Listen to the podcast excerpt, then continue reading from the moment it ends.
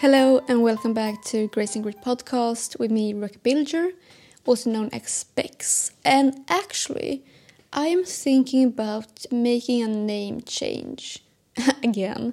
The thing is, I could be very spontaneous, but the most important part of this is that I really don't like that my kind of like social media platforms and ways to reach me and find all the podcasts, YouTube clips, and etc.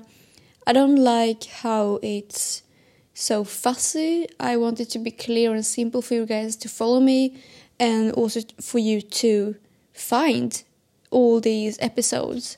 So that's why I've been thinking, and I think I'm gonna change my name to Big Sister Bex, because that is kind of the, not mantra, but when I try to write, everything I do, like the source of my inspiration and also like the content I've started to post recently is often like related and pointed out to who I wish I had as a big sister, but also what kind of big sister I wish I was when I was younger, for my younger siblings, also for my older sibling. I just wish I had been this way before, and instead of like getting down the rabbit hole with all these mental illnesses and stuff. So that's my source of inspiration when it comes to who I really want you to feel safe with on social media. I want to be that big sister that knows what to say when you had a bad day. I want to be that big sister that makes you understand that you can dance around in a tank top when you move from home and you're going to make some Christmas baking. It doesn't need to be aesthetic, it just needs to be fueled with Christmas songs and cozy movies, rom-coms, you name it. I want to be that big sister that you can turn to when you have a bad day. I want to be that big sister that can tell you all about those funny jokes and like naughty things when it comes to also like sexuality and just finding yourself and understanding your own body and mind, because I didn't have a big sister like that. I think when I was younger, one of my cousins was the closest sister I had that was older me. I've always had a sister. My younger sister is a really big inspiration for me. However, I wish I had been there for her much more than I was, because I was all up in my eating disorder. And an eating disorder isn't about being egoistic, but it's very egocentric, which means that it is just about yourself, because you have so much anxiety and it's hard to look at anyone else and think about anyone else, because you have so much fear and worrying when it comes to being at those social events and etc., which makes it very hard to invite people into your life. And that's also something I just want to remind you, that recovery, being recovered, is worth it. I finally can find the art of noticing. I can invite people into my life. I can relax in my own life without like fleeing from it. But that's not what this episode is going to be about. Not even the name changing thing. That's just something I wanted you to know before I'm changing the name, because I'm 99. No, I'm actually 100% sure that I will be changing that name to make it more relatable to what I'm doing for the goal I have in mind. But today's video is actually about flexibility, related to that first routine, like flexibility routine I've posted on YouTube. So the thing is, I've been an elite gymnast since I was 11 years old, and I've been a gymnast since I was 2 years old. I quit gymnastics this season. Well, I actually just started. I've been to a camp, and then I just knew that it's it's time to quit, because I didn't find time to do everything, all the preparation and stuff anymore, which is really important when it comes to elite gymnastics. And I've always had time to do everything. Now for all of a sudden, I couldn't find the time, which makes, like, for me, that tells me that I'm not any longer prioritizing my sport. So I needed to stop and give it a rest. And now I'm really missing it, but I don't miss the competition. So I'm still like, I'm not gonna return. However, I feel like I've been this season kind of like unknowingly trying to not gaining back muscles, trying to not be strong, trying to not be flexible, because I knew that in the end of this season, the day will come when they will make a new team for Team Yvnodort, which was the team I was competing with. And if I will feel good, if I will feel like I'm missing my sport in that moment, during that day, I might be going there trying to start again. And I know for myself that I don't really want that, honestly. However, my very disciplined and performance, like, acting side of the brain really misses to compete sometimes, and misses to be with all the teammates and just doing gymnastics. But I still don't know if that is a controlling discipline and motivation, or if it's just me actually missing the sport. And that's why it was so important for me to stay away and to not go back into gymnastics, because I think that is a part of me healing to actually be an ex-athlete. I didn't lose all my identity like I did when I broke my foot and had a timeout. Then I was really lost in myself. And I know I had an episode about finding yourself after losing yourself. And it was, unfortunately, that one with a lot of other episodes was lost and deleted when I switched my platform. Not the name, but just the platform from ACAS to podcasters. So the thing is, when it comes to gaining back that flexibility, it is all about just starting. And it's been a roller coaster, and I haven't found the right motivation. And then I thought for myself, if I'm not starting now, I'm just going to wait and wait and wait. And the day the motivation comes is the day I'm going to regret waiting. So I dig deep and thought for myself, why am I so afraid to start? Why can't I just pull out the yoga mat and start stretching? And I realized that it was because I had raised the bar so high that I couldn't see myself even doing it, and I was so afraid to injure myself from doing it too quickly. So instead of raising the bar way too high, I decided that I'm just going to start with a bare minimum, the basics, really the basics. And I thought that you who listen might like to come along. I know flexibility is something a lot of people really like to try and get better at, but it's a hard time to start. Also because a lot of people that actually shows their routines and movements of flexibility are already flexible. So I just felt like the big sister I want to be, I want to show you that I'm not flexible right now. I'm not where I was. Of course, I'm still flexible in a way that I've been doing sports, so I might be still basic, more flexible than the general population. However, not if you've been training and moving your body. If you're at a gym training, I think you and I are maybe at the same level. I might be having a bit more a head start when it comes to splits.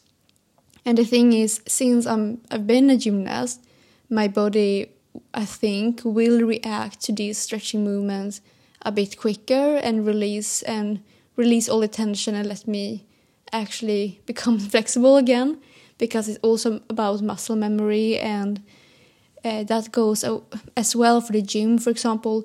That's why you can't really look at anyone else thinking that if you do what they do, you will look the same or get the same results, because you don't know how long they've been training, if that's all they do, how their body is responding to the training and movements. And I think that's really important, and that's a topic I really want to talk about more in the future. But if you go back to the flexibility part, I think that I just wanted to be related to this video. So I posted this video on YouTube, and it's the bare basic, the bare necessities, like Baloo says in the Jungle Book. It's all the things I'm going to start doing just to get my joints a bit more flowy and able to move again. Because you can't just start with the splits. And I know I do show you guys the splits in the video, but remember that I use like these blocks. It's like some rectangle hardwood blocks that I use to just support myself with, because I'm not gonna push myself down. I don't wanna get my posture wrong. I just want to be able to sit in the movement, sit in the flexibility position without feeling that I'm slouching or I can't feel the muscles contact, if you know what I mean. And if it's something I'm gonna cooperate with these routines, it is Pilates. And I'm not going to say that Pilates is a life-changing workout or a way of life. However, I do know from just being a coach and everything, doing Pilates is a very more like contact workout routine. It's much easier to get in contact with your body in Pilates than when you're just running or you are in a very high volume or high intensity workout. To just give yourself the time to actually feel how you're connecting to the muscles. My personal opinion, I think Pilates is a very useful tool and a very good example that you can get. Well, when you've been doing Pilates, you can realize that some of the movements and exercises you can actually use in your warm-up, just to make sure that you are connected with your muscles and ready to start your workout. And that, not to say that Pilates isn't tough, because if you do a full, complete Pilates exercise routine, you might feel some burning in your stomach and thighs and butt and arms and everything. And that's why all kind of workouts are still workouts. The intensity is just, it differs.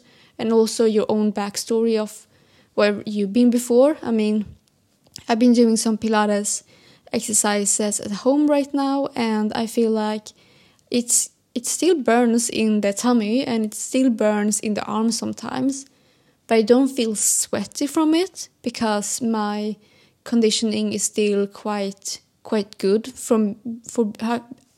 since I've been a elite gymnast. However, I can still get useful effects from Pilates, and that's why it's important to not look at some kind of sport or exercise and think that that's too easy or that's not for me, because try it before you judge it.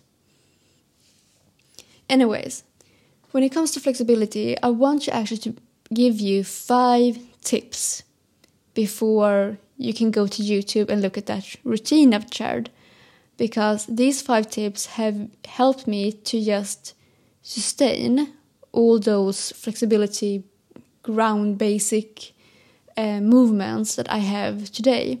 And it's also movements that makes me still function in my body, even if I can feel a bit more stiffer right now. And well, I do have some joint pains, to be honest, just because I haven't been working out or doing my stretching routines properly. But so tip number one is to actually sit like a frog. Okay, so you just bend your knees and try to get your butt to the floor. And you can do that when you are cleaning the mirror, when you're just picking up stuff. Instead of just bending over with a straight back, trying to reach, try to actually get down and bend your back.